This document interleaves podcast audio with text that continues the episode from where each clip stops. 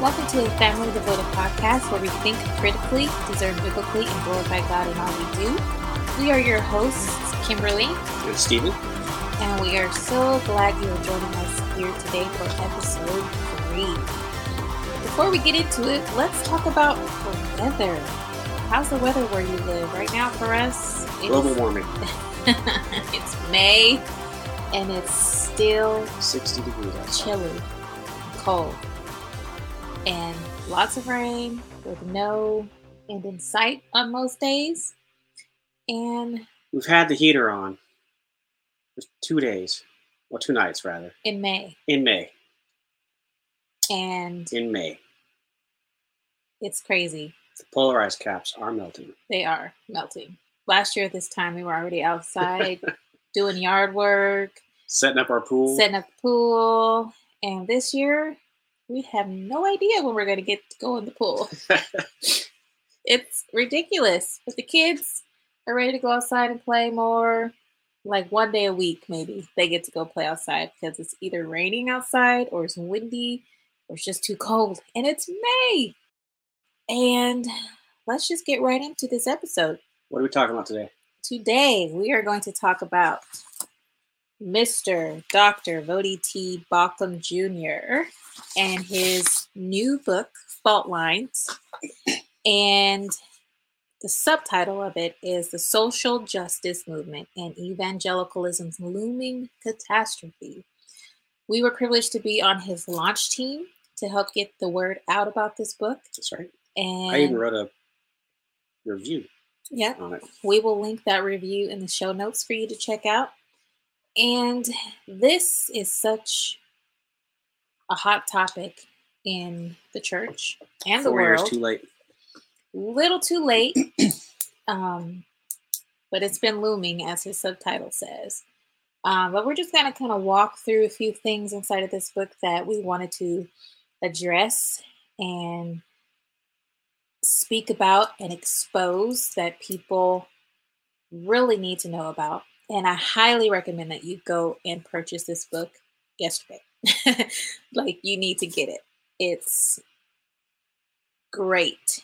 And It's very timely. Very and, uh, timely. get get a copy for yourself and your pastor. yes, Most definitely get it for your pastor, your elder board. Um, maybe walk through it with a small group. right. um, or maybe a Bible study, it's a Wednesday night Bible study or something. Because this stuff is very, very relevant, um, unfortunately, in today's culture, and it is becoming ever more so relevant within evangelical circles. Right. Definitely. So we just want to get the word and help spread the word out about this book because it's important for the church and to help preserve the church so that it is not washed away by this anti God nonsense. It's important for your kids too, because um, unless you're homeschooling them and you know exactly what's in your curriculum, you are guaranteed that this is being taught in their schools, even Christian schools. Even Christian schools. this is being taught. Um, it is pervasive. It is a cancer on our culture, and uh, the worldview that it springs from, we'll delve into here a little bit, is wicked to the core. Yes. And not only is it um, vain philosophy is empty deceits, but it is anti-Christ. yes. Um, the philosophies that this streams out of. We'll get into that. and it's a doctrine of Satan, really, to focus on man and exclude God in every way possible. So, Stephen's going to go ahead and get started and let's chat. Yeah, man. Uh, well, I'm going to begin in the preface. Um, uh, as I said, I actually wrote a review on this that we'll link to. I, I've been I've been talking about this for a while now. Um, gosh, going back to what 2012 when I wrote that paper on Marxism Yeah, and communism.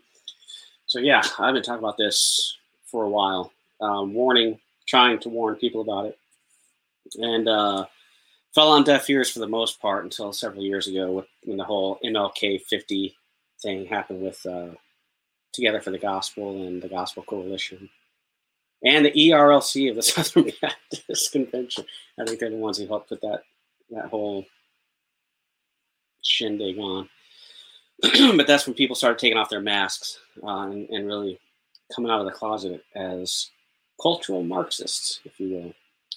So I do like how uh, Dr. Baucham shed some lights where it definitely needs to be shed. I do wish he would have gone into some more of the history of critical theory, uh, in particular, is, is, pretty much what the whole social justice movement stems from. Um, he, and in the book, he calls it critical social justice. He actually gets that from uh, Dr. James Lindsay, uh, who is not a Christian, but he is one of the guys helping to expose some of the stuff. He works within academia, and he saw this coming too within the circles he's in. Uh, I think he's a, math, a mathematician. Uh, but yeah, he's been warning about warning about this stuff too for for several years, and he he termed the the coined the term critical social justice. So I do wish that he would have gone into a little bit more of the history of it. Um, for instance, he could have done an entire chapter on the philosophies and worldviews that stem uh, that critical theory stems from. Um, as I mentioned earlier, these things are antithetical to the gospel. They are fundamentally opposed to Christ and to the Christian worldview. To me, this is important because it exposes the dangers in associating uh, the vain philosophies and empty deceits that Paul warns about in, in Colossians 2.8. So some of the men that these theories derive from, uh, it's Marx, Marxist uh, in its origins. Uh, it could be traced back to conflict theory that was developed by Karl Marx and uh, his co-author of the Communist Manifesto, Frederick Engels. Um, they actually developed their philosophy. They took some Rousseauian Rousseauian philosophies from the, the Enlightenment, and they developed from um, Hegel, his dialectical theory. And whereas Marxism focuses more on the economic aspects of things, um, a Marxist, an Italian Marxist by the name of Antonio Gramsci, actually developed critical theory because he, he didn't believe that Marxism could take the West over um, because our institutions were too Christianized. Uh, so he developed what he called critical theory or cultural Marxism, and his you know he's famous for writing his his uh, prison papers when he was arrested in fascist Italy. Uh, he wrote kind of a dossier of how he believed Marxism could could conquer the West, and he wrote his prison papers, and he wrote in there the only way that, that Marxism could conquer the West would be a long march through the West's institutions. Uh, and they have succeeded, to say the least. Uh, also, this theory developed from there to Frankfurt, Germany, uh, around the turn of the century. Uh, there was a group of um, educators, philosophers, known as the Frankfurt School. Um, some of these guys were Max Horkheimer, Theodore Adorno, Eric Fromm, Herbert Marcuse, uh, George Lukács, and Walter Benjamin. And they they took Gramsci's critical theory and Marx and Engels' conflict theory, and they kind of combined them into the social sciences to address the structural issues that were causing inequity during their day. Right. And these guys, they were all in Nazi Germany, or they were in Germany as the Nazi Party was rising. And being Jews and being communists, they fled Nazi Germany, and most of them made their way to the United States. Um, and they became professors and teachers in our schools, mostly uh, Columbia University. They, so they developed this critical theory even more with the freedom that we have here in the United States and they, they've used it to subvert our freedoms using Gramsci's long march through the institutions. Um, so again, it, uh, Voddie does talk about this in the book. He just doesn't go into enough detail, in my opinion. I think he, he could have done an entire chapter talking about this stuff. Because you could easily just throw Marxism out there, and people it could be broad. Yeah, it's, it's it's broad, and most people just don't take it seriously honestly, because they're like, oh well, you know, Marxism fell with the Berlin Wall, so they, they just don't take the threat seriously. And especially in the church, um, we, we, we tend to lump Marxism with the, the Democrat Party. And so people get political. You know, oh, you're just saying that because you're a Republican or this, that, and the other. And it, it's way broader than that. Way broader than that. In fact, let me read a, a few quotes. Uh, do you have anything to say about that? Yay, nay? Well, we actually had a Christian professor say that Marxism fell with the Berlin Wall yes, back in 2012, 20. Yeah, when I wrote, I had to, I had to write a paper. Um, we had to write a paper on cults, and Yeah. I, I chose communism as a cult. And she was like, "Communism's not a cult. That fell with the Berlin Wall." Yeah, she is not educated. I would, I would love to see her face today. I would love to see her face today. Like. Yeah. Uh, yeah. So here's a here's a quote from from Karl Marx. He was actually um, a poet. He wrote a lot of poetry. Again, it's, it's important to note that the men who who came up with these philosophies, where these critical social justicians get their philosophy from, they are anti-God, anti-religion, and they really wanted to see Christianity in specifically overthrown. Uh, so Marx actually wrote in one of his poems called "The Invocation of One in Despair." He says, "I wish to avenge myself against the one who rules above. I shall build my throne high overhead. Cold, tremendous shall be its summit." Uh, who does that sound like? In another one of his poems, he says, "Then I will be able to walk triumphantly, like a god, through the ruins of their kingdom." Every word of mine is fire and action. My breast is equal to that of the Creator. Sounds like Satan. Yeah, very similar to the words that we find in Isaiah 14 uh, of Lucifer's prideful boast I will ascend into heaven, I will exalt my throne above the stars of God. hmm Um, so that's Karl Marx. Uh, he actually also wrote uh, in a, a uh, play or a poem that was in a, used in the play. Uh, here we go again. It says, "quote The hellish vapors rise and fill brain, till I go mad and my heart is utterly changed. See this sword? The Prince of Darkness sold it to me. For he beats the time and gives the signs. Even more boldly, I play the dance of death." Yeah. Sounds like a guy we should be getting our philosophies from in the church, doesn't it? Yeah. It's terrible. Yeah. Um, I would suggest if you want to read more on Karl Marx and his uh, dabbling in the occult, um, specifically Luciferianism. Um, actually, Marx's son-in-law was a Satanist, and uh, Richard Wurmbrand wrote a book. He's the same guy that wrote Torture for Christ.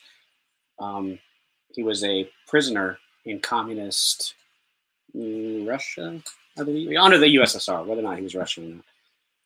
But he wrote a book called Marx and Satan.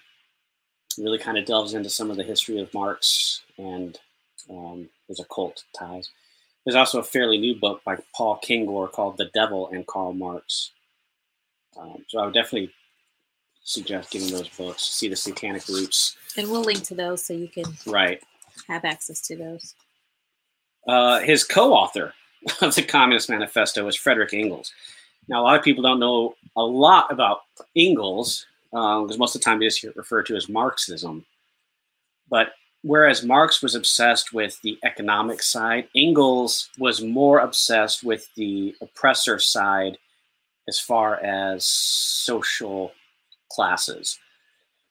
Um, so he was he was heavily involved in uh, early feminism, um, the, the deconstruction of the nuclear family, uh, these sorts of things, homosexuality.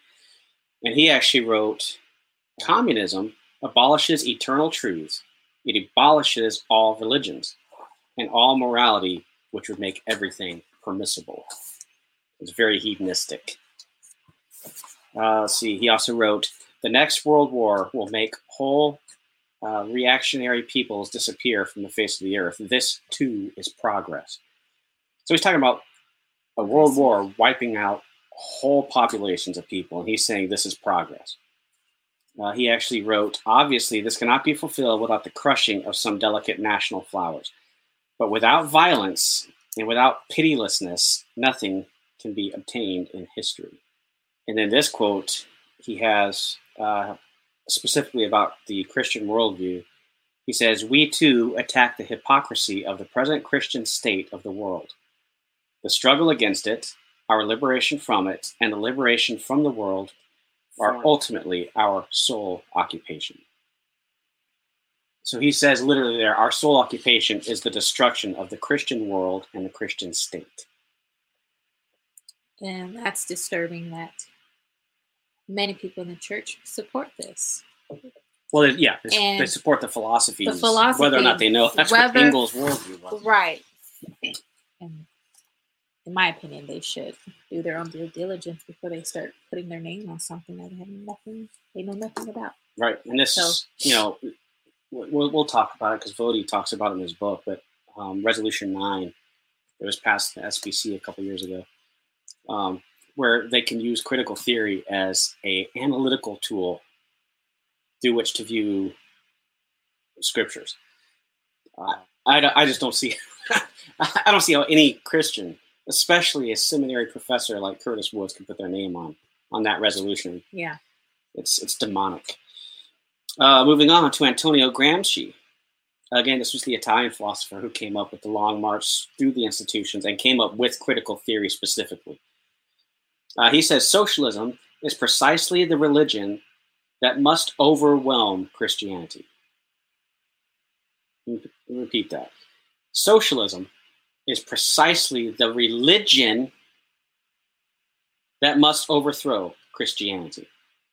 In the new order, socialism will triumph by first capturing the culture via infiltration of schools, universities, churches, and the media by transforming the consciousness of society.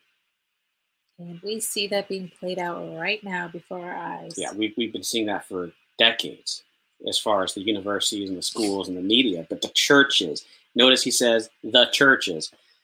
Um, he wants to overwhelm and overthrow Christianity. Again, that's that's Antonio Gramsci, the guy who created critical theory. Yet Curtis Wood says critical theory should be used as an analytical tool in the church, in seminaries. Antonio Gramsci also said, one must speak for a struggle for a new culture. That is a new moral life that cannot be intimately connected to a new uh, in, intuition of that until it becomes a new way of feeling and seeing reality. So as you can see, a deeper look into the philosophies where these that these things stem from. Um, just on its face, it should be it should be obvious to any biblically minded person. These things are unbiblical. Yeah. They're anti-God, and they're antithetical to the gospel. Uh, so again, this is an awesome book. I just wanted to point that out. I, I think that um, as much as I love Voddie, uh, he could have gone a little bit more into the history of these people, specifically the, the men who created these, because uh, wicked, wicked, wicked people, wicked and evil, and should be avoided. Them and their philosophies, right, should be avoided at all costs. Right. Do you have anything on the preface? Well, I, I do agree. Um, while it was great, it could have gone more in detail about those things, especially for someone who's new to these ideologies. Um, it's important to know the history and the, the genesis of of the origins and the ide- ideology. Right. Should we move on to defining our terms? Let's do it. All right. Some people may not know what critical theory is um, specifically, even though you hear it all over the place now. Uh, critical theory is defined by the New Discourses Encyclopedia as the originally uh, it was originally created by Antonio Gramsci and modified and applied to the social sciences at the Frankfurt School to address structural issues causing inequity. We've already discussed that. Uh, but notice this says inequity, not equality. Big difference. Big difference. A lot of people don't realize what the difference is between uh, equity and equality. You notice that during this, the uh, civil rights movement, it was all about equal opportunity under the law. They wanted equality. Equality is a good thing. Equality is what we should strive for. But notice how in the last couple years they've shifted their language from they've shifted away from equality and now they're talking about equity. We want equity. Well, equality means equal opportunity. Equity is equal outcomes. So, whereas equality, you could say, I'm going to give both these individuals a chance to apply for this job, get the job, uh, or not get the job based on their merit. Equity says, no, you have X amount of people that are this color, X amount of people that are this color, X amount of people that are this uh, gender, and X amount of people that are that gender. You have to have equity of outcomes. Um, and that is, quite frankly, impossible. Yeah. it's, it's just, it's, um, it's bad news.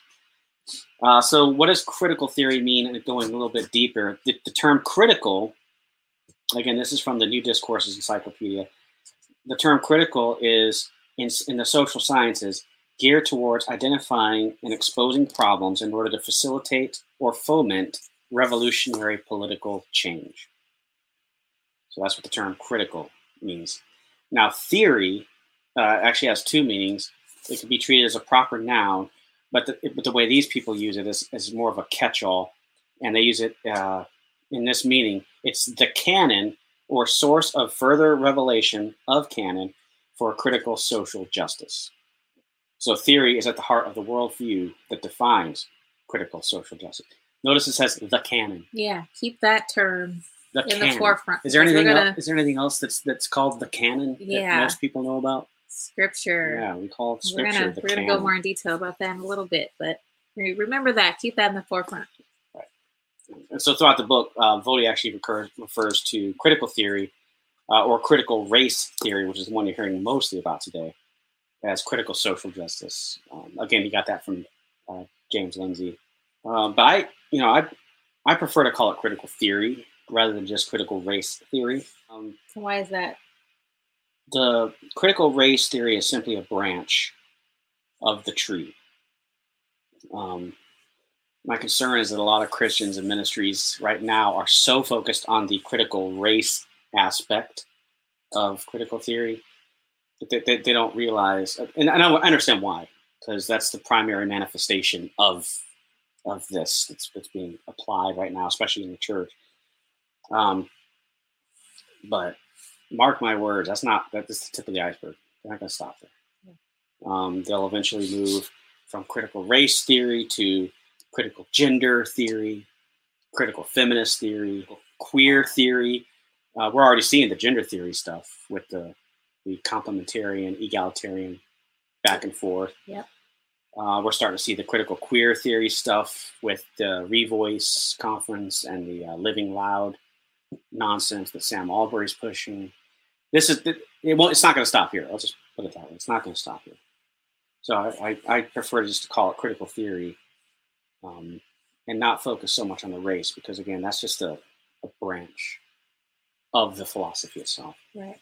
I think it's uh as far as the critical theory is concerned, we should we should we should not only just know the definition of it, but we should also be able to um, defend the biblical worldview um, in opposition to the critical theory. So Stephen just went through, you know, the history and the origins of it, um, and we said the canon, you know, you have to be able to refute that and say, no, this is not a canon that we stand on. We stand on the scripture, sola scriptura. Yeah, so it's very important. Yeah, and Voddie actually does warn in the book that critical theory is not just an analytical tool. Uh, he actually says, "quote um, You know, some suggest it's critical uh, analytical tool, but he says, "quote It's it's more of a philosophy and a worldview." Right? Uh, and I couldn't agree more with Voddie's statement on on that.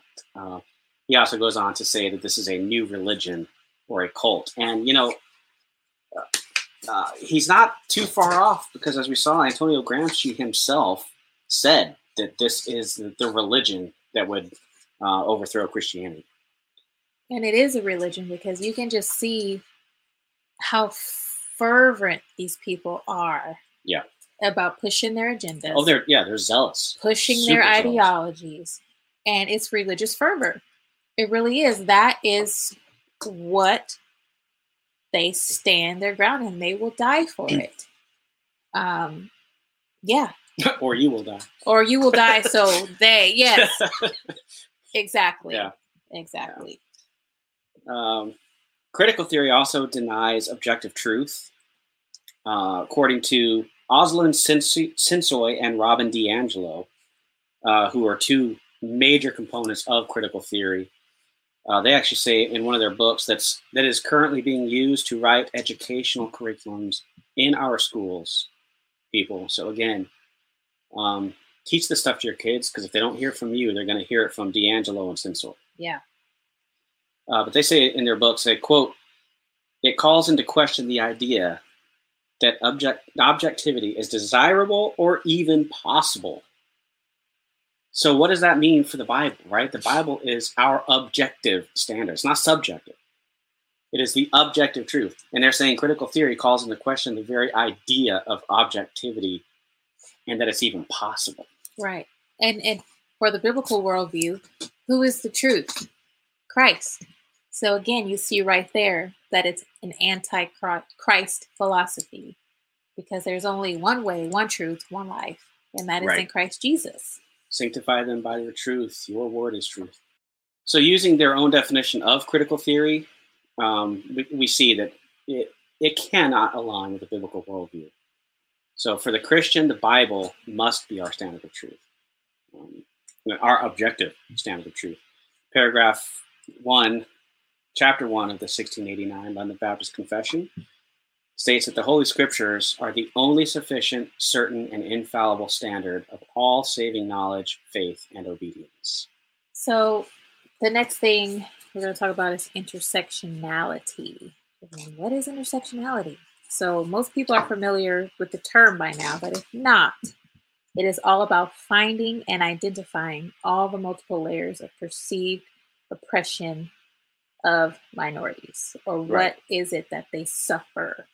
So yeah their perceived injustice or oppression. Right.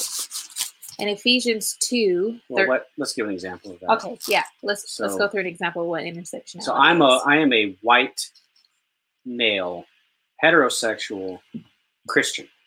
So i am at the very bottom of the totem pole. Right whereas I, I am a nobody according to according to critical theory. I am the oppressor right. of everyone else. And for example, I am a female African American who Christian is a Christian and and a heterosexual. And I'm a heterosexual. Yeah.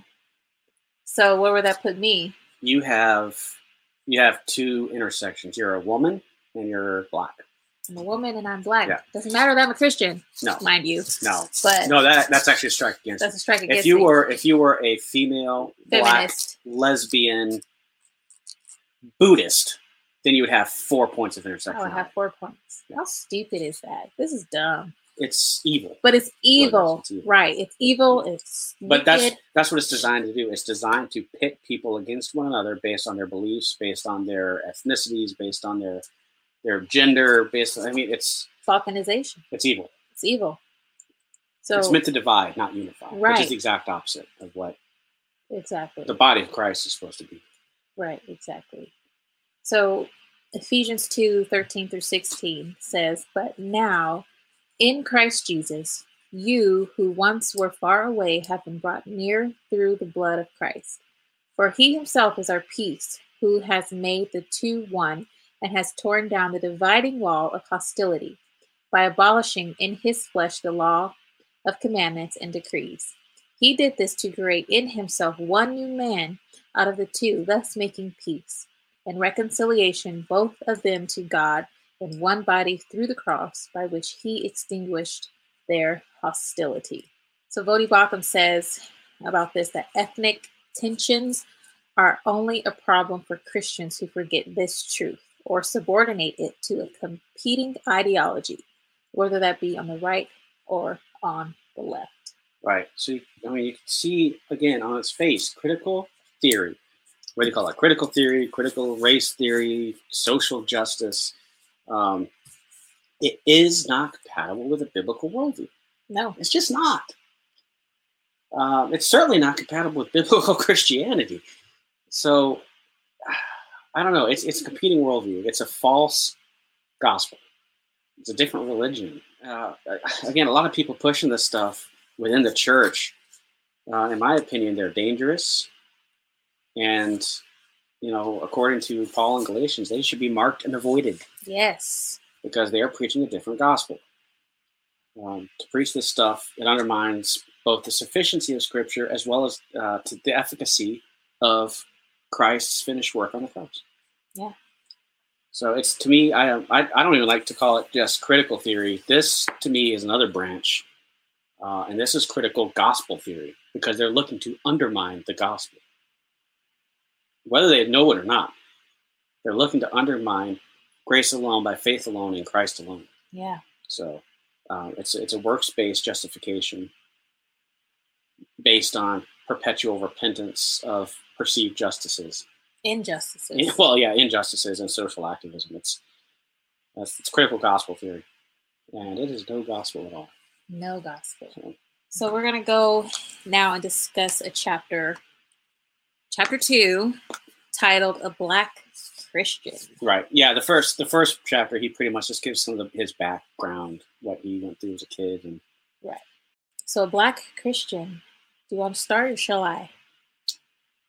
Sure. Well, Voddie does say that uh, he says, quote, when black nationalism is combined with Marxism, as it often is, uh, an especially violent strain of anti-Christian sentiment forms. Mm. Uh, I would say that's true of any nationalistic or tribalistic sentiments that aligns with Marxism, regardless of ethnicity or nationality. Uh, you can just look at the history of the 20th century to see that. Yeah. Uh, and again, you go back to what I read from Engels that's kind of the point. You know, they want they want to uh, wipe out whole people groups. They want to see them disappear from the face, face of the earth. So there's one thing um, I actually want to rewind and go back to uh, in chapter one, where Voddie goes through, you know, his history, his upbringing, and some of his experiences in uh, making him the man who he is today. Um, but there's one thing he said on page 19 of the book. And he pretty much talks about how he thrived in spite of his upbringing because he grew up in the ghettos of Los Angeles. He was fatherless. He had all these things that, according to critical theory, that would should be working against him. Should be working against him. Right. But instead of, you know, becoming a statistic, he was able to thrive because of God's grace, his parents protecting him, his parents sacrificing for him, and his parents advocating and disciplining him. Primarily his mother right. doing that for him. And I think his his uncle too, right? Isn't that right? End up moving he to live with his uncle or something. End up moving to yeah. uh, Texas, and his uncle helped rear him. I mean, it's such um, it's such an awesome story, and these stories are you know, obviously we hear the sad stories from from all these critical race theorists and everything else, but there are so many positive stories. So many about oppressed people who, despite their oppression, have risen by the grace of God to become right. successful, powerful people. And he talked about how you know poor they were, and uh, you know he was fatherless, but he overcame all that. But what I wanted to mention was um, I can kind of relate to that because um, he was able to come able he was able to overcome all of that through his mother uh, protecting him, sacrificing him, advocating and disciplining him, and ultimately because of God's grace. And for me, growing up, you know, we were poor in Palm Springs, California. Uh, my mother and father I had in my home, um, but through God's grace and my parents protecting me, sacrificing for me, advocating and disciplining me. My sisters and I, I have two older sisters, um, we were able to, you know, overcome the quote unquote, I guess, definition of what, you know, critical race theory. I was things, oh, all you got all these things against you. You don't have, you know, you're not raised in the best neighborhoods. You don't have money for XYZ. You know, we were able to, through my parents and God's grace, able to overcome that. And in the Black community, when you talk about these things they get offended over family and personal responsibility. It's such an offense, such an offense. But if you take responsibility of your family, you can overcome these things through God's grace. Right. And it also, you know, it, it, it proves that this this chain of oppression or whatever, it can be broken. But that's up to that's up to you as an individual to rather than passing on that bitterness and that hatred of whatever may or may not have happened to you or your ancestors. Teach your kids that look, God is sovereign. God is sovereign, He is faithful, and we don't, you know, we don't have to become statistics like Voddie says in the book. We don't have to become statistics. Right. You know, we, we can better our lives just by working hard, putting our faith and trust in God. Now, these people, you know, these critical theorists, they'll say, no, you can't do that because the system is rigged against you. Yeah. But. And Voddie says in his book, you know, he grew up poor without a father, surrounded by drugs, gangs, violence, and dysfunction in one of the toughest urbans, urban environments imaginable. Yet, through all of that, I didn't just survive, I thrived. Not because of government programs or white people doing the work of anti racism, I thrived in large part because of God's grace. My mother protected me, sacrificed for me, advocated for me, and disciplined me. And again, I can totally relate to that.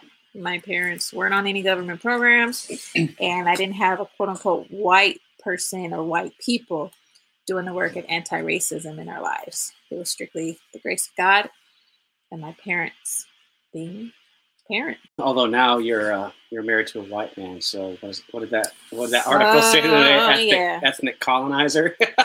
yep, and if if we go to page thirty six, we can talk about that because um, Voddie he talked about how. it's just like these people are so full of hatred. Right. In the beginning of his ministry, he primarily went to black churches, but he right. got convicted and he's like, you know what? I am going to seek out a position in a church that has a broad spectrum of ethnicities um, because that's the way the church should be. Right. Um, and that's how it's going to be when we all see Jesus. And mm-hmm. Revelations mm-hmm. talks about yeah, that. read Revelation 7.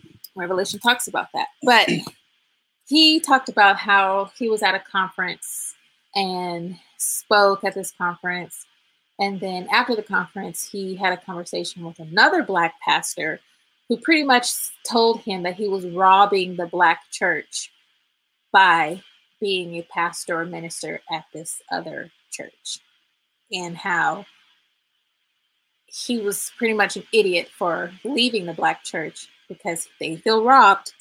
Um, and that's so dumb. But I can relate think to about, that. Think about what a small view I mean, okay, who, who establishes the church? The Holy Spirit is, is the one building the church. Right. So if the Holy Spirit sovereignly has, you know, preacher X come to to pastor a white church, a black church, a Hispanic church, who cares?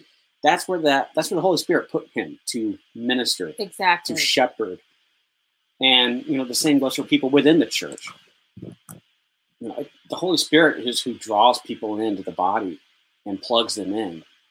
And this whole thing is just so it has such a small view of God's sovereignty. Entirely small view.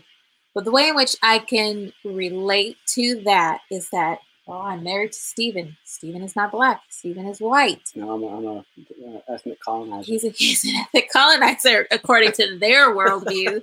Um, but I have had people tell me um, that I'm robbing black men because I'm married to a white man. And I have I've heard that more than once. And shame on you. Yeah, that's evil. It's evil and wicked. Yeah. Not to mention the fact now you're talking against my wife and my children. So when I say that to me, right, I, I might end up in jail.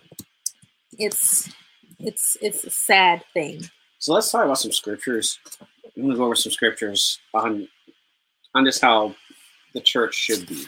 Mm-hmm. I'm going to go to Ephesians 4. Uh, this is Paul writing to the church of Ephesus. He says, I, therefore, a prisoner for the Lord, urge you to walk in a manner worthy of the calling which you have been called, with all humility and gentleness, with patience, bearing with one another in love, eager to maintain unity of the Spirit in the bond of peace. There is one body and one Spirit, just as you were called to one hope that belongs to your call, one Lord, one faith, one baptism, one God and Father of all, who is over all and through all and in all. Uh, moving on to Romans chapter 12, verses 4 and 5. For as in one body we have many members, and the members do not all have the same function. So we, though many, are one body in Christ, and individual members one of another. Galatians 3 For as many of you as were baptized into Christ have put on Christ. There is neither Jew nor Greek, neither slave nor free. There is no male and female, for you are all one in Christ Jesus. Colossians 3 But now you must put them all away anger, wrath, malice, slander, obscene talk from your mouth. Do not lie to one another, uh, seeing that you put off your old self with its practices, and you have put on the new self, which is being renewed in knowledge after the image of the Creator. Here, there is not Jew nor Greek, circumcised or uncircumcised, barbarian, Scythian, slave, free, uh, but Christ is all and in all. I mean, it's all throughout the New Testament. The church is supposed to be unified. Right. There is there's no room for this this nonsense in the church. First Corinthians six, uh, verse seventeen. But whoever is united in the Lord is one with him in spirit. And again, we go back to Colossians 3 1 and 3. It says, Since then you have been raised with Christ, set your hearts on things above, where Christ is seated, seated at the right hand of God. Set your mind on things above, not on earthly things. For you died, and your life is now hidden with Christ in God. Amen. So these earthly philosophies, you know, uh, again, Paul mentions in uh, Colossians 2 8 that we're not to be taken captive by these vain philosophies and empty pursuits. And, uh, you know, talking about uh, where somebody is born, whether they grow up poor or rich or whatever, Paul addresses that when he's arguing um, with the Greeks on Mars Hill in Acts 17. Uh, he said, The God who made the world and everything in it, he is the Lord of heaven and earth. He does not live in the shrines made by hands neither is he served by human hands as though he needed anything, since he himself gives everyone life and breath, and in all things. From one man, he has made every nationality to live over the whole earth, and he, God, has determined their appointed times and the boundaries of where they live. That's so good. So if you grow up poor, I'm sorry, that's horrible. But God sovereignly decreed that for one purpose or another and to glorify him in one way or another. If you grew up, if you, you know, if you uh, were born rich, that's not has nothing to do with you. God blessed your parents and placed them there with their finances. I mean, that's it's God's sovereign decree. We have no nothing to do with it. I mean, we could work to get out of that situation and you know pray that God blesses us. But there are more things on earth than than financial blessings.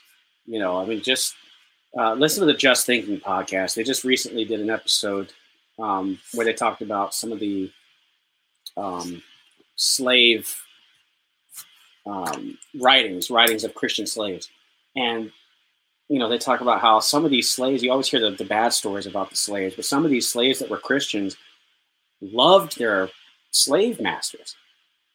Loved them, worshipped with them. Well, we think that's insane. We're like that. Oh, I don't see how anyone could do that.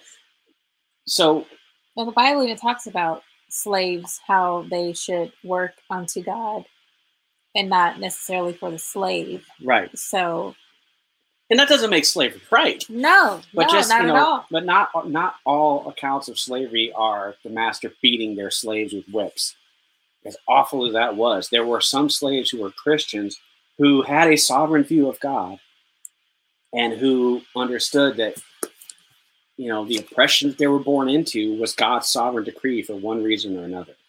And you know what they did with that? They worshiped God and they glorified Him in all that they did, even in chains. Even in chains. While we're on the topic of slavery, on page 37, Voddie talks about um, how he went to Africa and how he gained this new perspective on slavery.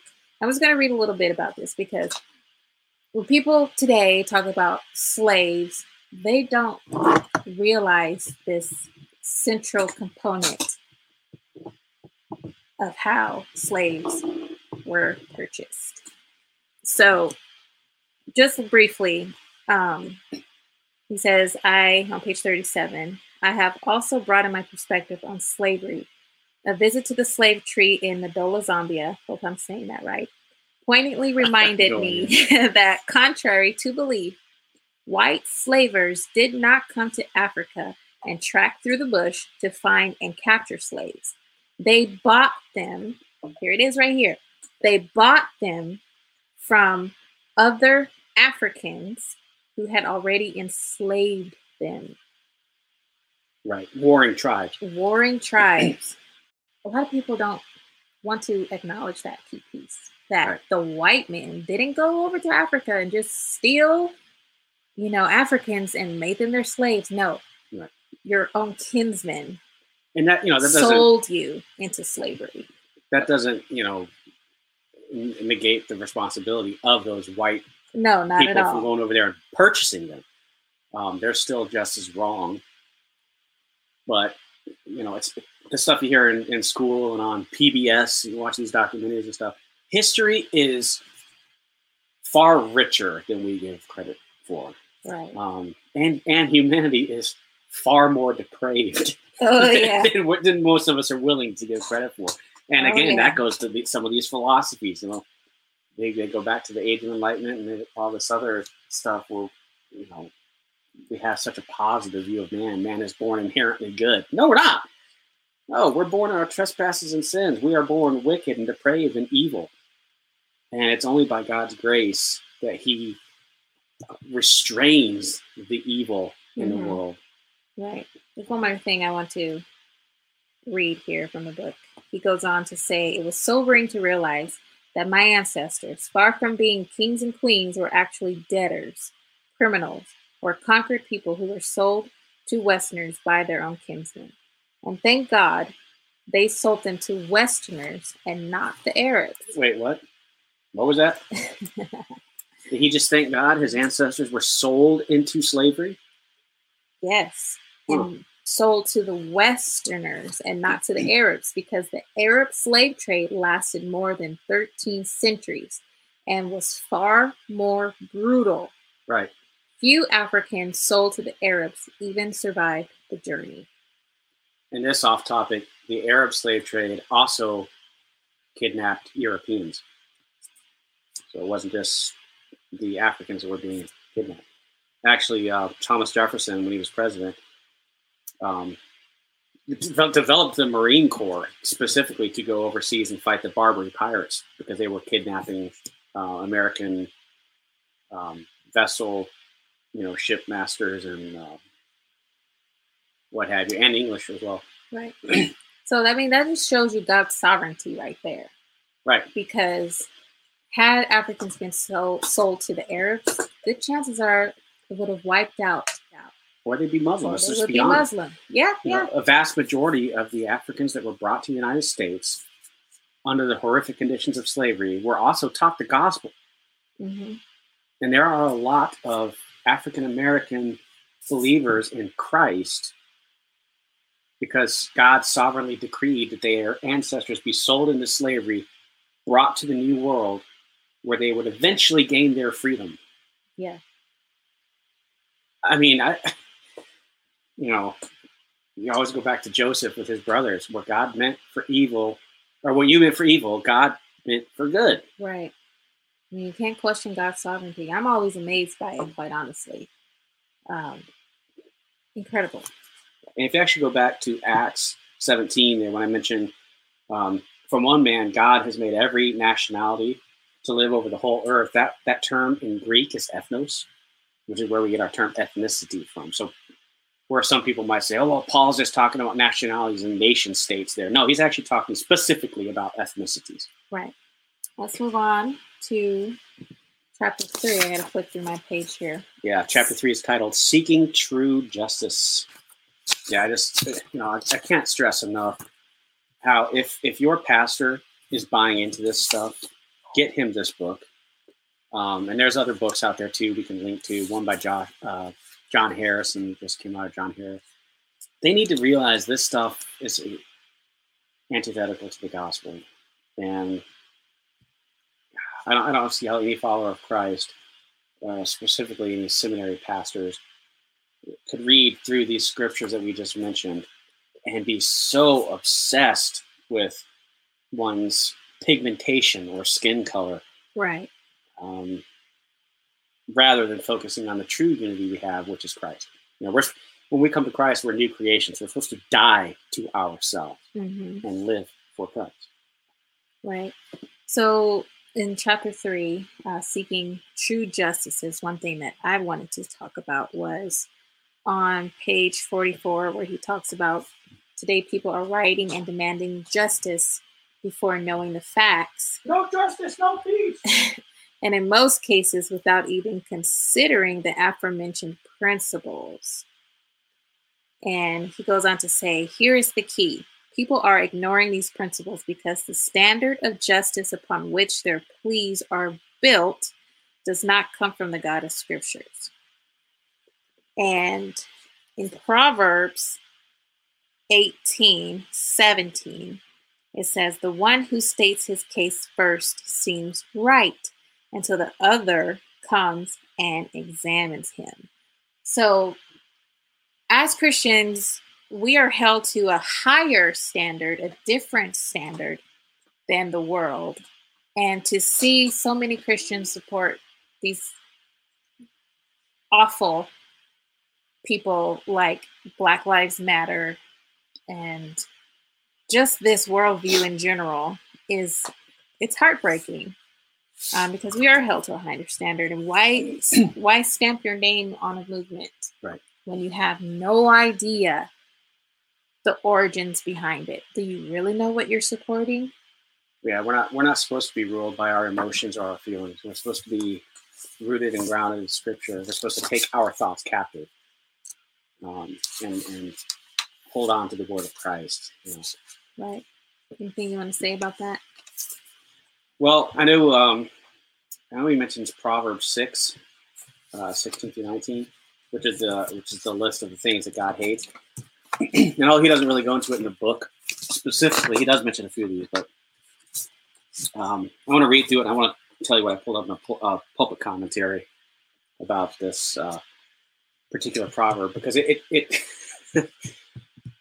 it, you'll see that all these things that God says He hates are um, pretty much exactly what critical theory pushes. Yeah. Uh, so there's Proverbs 6, 16 through 19 says the Lord hates six things. In fact, seven are detestable to him. Arrogant eyes, a lying tongue, hands that shed innocent blood, a heart that plots wicked schemes, feet eager to run to evil, and a lying witness who gives false testimony, and one who stirs up trouble among brothers. So on his face, like, well, how does that sound like uh, Black Lives Matter or any of these other anti-racist type of groups that are out there? well, the pulpit commentary, starting in uh, verse 17, says the enumeration begins with pride, a prideful look literally a uh, haughty or lofty eyes. It is not merely a look which is meant, but the temper of mind which the look expresses. So it's not just the look itself, but it's what's going on in the head. So it's the lofty look is the indication of the swelling pride which fills one's heart, the supreme disdain for everything and everybody. So in other words, placing yourself and your own pride above everybody else. Right. It says pride is put first because it is at the bottom of all disobedience and rebellion against God's laws. It is the very opposite of humility, which the Apostle Paul says in Ephesians 4 2. Uh, he says it's the very basis, as it were, of all the virtues, uh, being humility. so all pride is intended, and the face of the Lord is against pride. Uh, second thing he mentions in the enumeration is the lying tongue. He says lying is hateful to God because he is the God of truth. In a concise form, the expression a lying tongue represents what has been already said in verses 12 and 13 of the wicked man who walks with a froward mouth, whose conduct is made up of deceit. Lying is the willful perversion of truth, not only by speech, but by any means whatever whereby a false impression is conveyed in mind.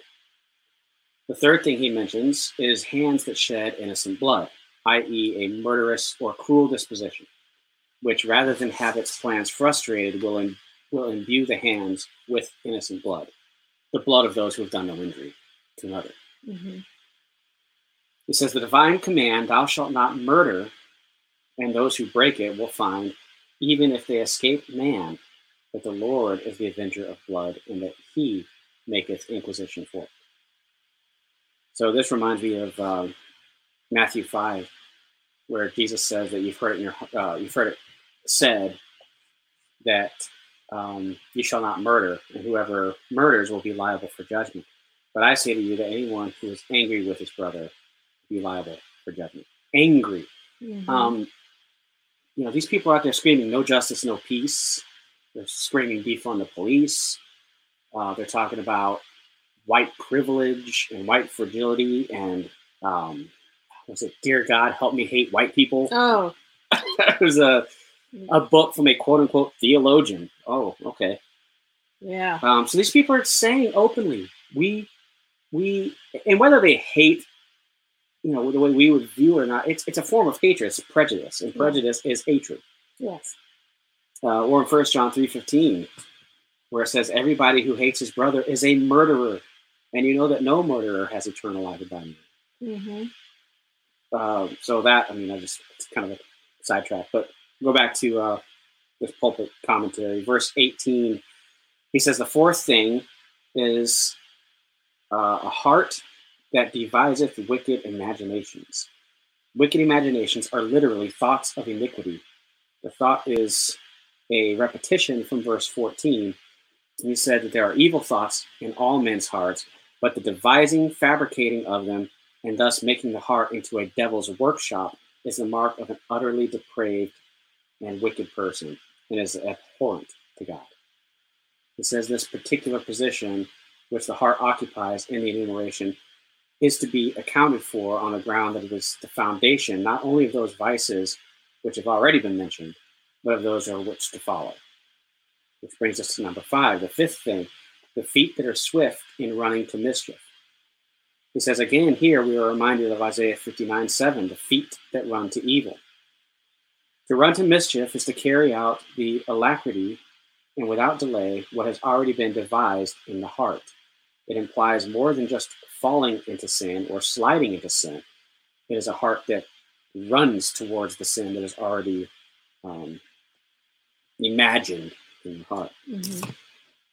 Uh, and then he says the sixth thing is perjury, a false witness that speaketh lies.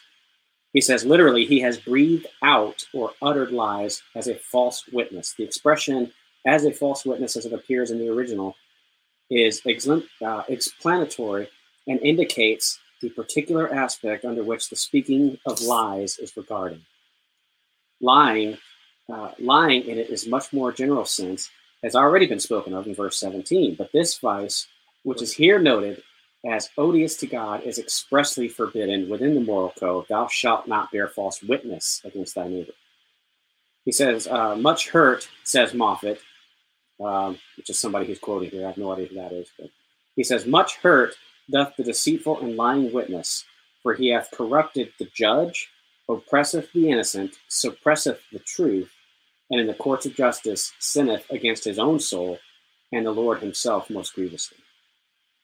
Perjury, too, destroys the security of communities. Truly speaking, he that lies as a false witness must be hateful to God. And then lastly, he says, seven, he that soweth discord among the brethren. The seventh and last thing in the enumeration holds all that is hated by God. It closes, as in verse 14, the series, but with an addition among the brethren. Thus, emphatically stigmatizing the conduct of that man as diabolical, who destroys the harmony and unity of those who ought to live together in brotherly love, affection, and who and who disturbs the peace of community. That's a mouthful. That is a mouthful. But it is it's got some important things there. But if you re you know rewind that and listen to it slowly, jot that down, uh, pull up your, pull up the pulpit commentary and and go to um, uh, to Proverbs six there because that's that's precisely what critical theory is. That's what it was created to do. It pits people against each other. It balkanizes them. Um, it creates groups and factions, and it, it's created to facilitate revolution and bring about political change. And a lot of the ways they do that is by bearing false witness, by malicious intent. Um, I mean, it's just that whole that whole section there. Just about every single one of those, including the hands that shed innocent blood. By the way, yeah, because bearing false witness could lead to somebody going to prison or even being executed by a, a, false testimony. And of course, if you go to Black Lives Matter's website, they are all about the abortion industry. Mm-hmm. So, yeah, critical social justice, except when it comes to the unborn. Right. And I want to mention that Cody talks about his one of his main goals of this chapter, but primarily the book, was to help the reader see that this worldview stands in direct contradiction to the biblical worldview. Right. And when I read that, you know, I just couldn't help but to think how important it is to learn apologetics, but not only learn it, teach it to your children so that you can refute mm. ideologies such as this. And it's it's important to your walk into the gospel to help preserve the church um, that we are able to boldly refute these type of things. So there's a book um, that will help you teach apologetics to your children, uh, Mama Bear Apologetics. Um, again, we'll link to that, but it's it's just so important. and throughout the book, he does go into specific cases. I guess you could call them hot hot topics or hot bread um, hotbed issues. Uh, he like for instance, he goes through a whole whole chapter of just statistics talking about the lies of um, you know the the uh, police oppression, right? Um, the the lie about cops just out there hunting down young black men, and he, he goes through all the statistics and everything, and just shows that this is this is not factually true. And you know, again, like like Kimberly said, it says in, in Proverbs that one one person seems right until the other comes along and cross examines. Yeah. that once you actually start looking at the at the the facts of the case, um, these cases fall apart. Again, that doesn't mean that there's not some forms of racial violence out there, uh, or some examples of police brutality and stuff. Obviously, there is that. You know, we live in a fallen, sinful world, and in every um, in every career choice, you're going to have wicked people. Right. Um, but you, you can't demonize a whole people group just because you have some bad apples. It's just not right. But uh, he does mention, for instance, the um, the Colin Kaepernick thing, which I, um, while I disagree with his reasoning behind it, I would not stand for the anthem right now either.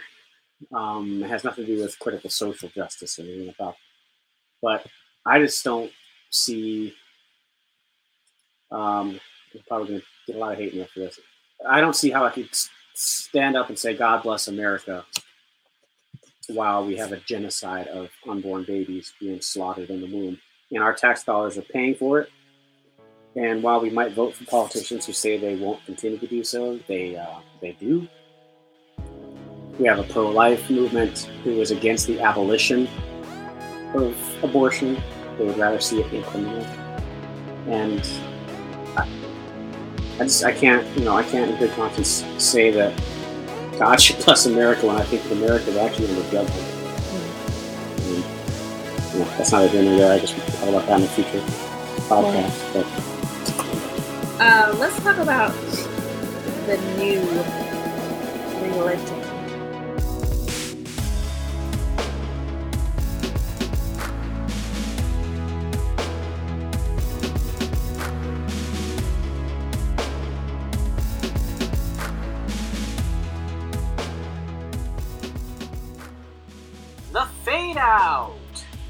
Y'all know what the fade out means. It means that we went long in this episode. But that's alright, y'all just finished episode one. We hope you'll be looking forward to episode two dropping next week. There's quite a bit to unpack in Dr. Voddie Baucham's fault lines. Until then, may God richly bless you through our Lord Jesus Christ, by the power of his Holy Spirit, and in all that you do, do for the glory of God forever. Amen.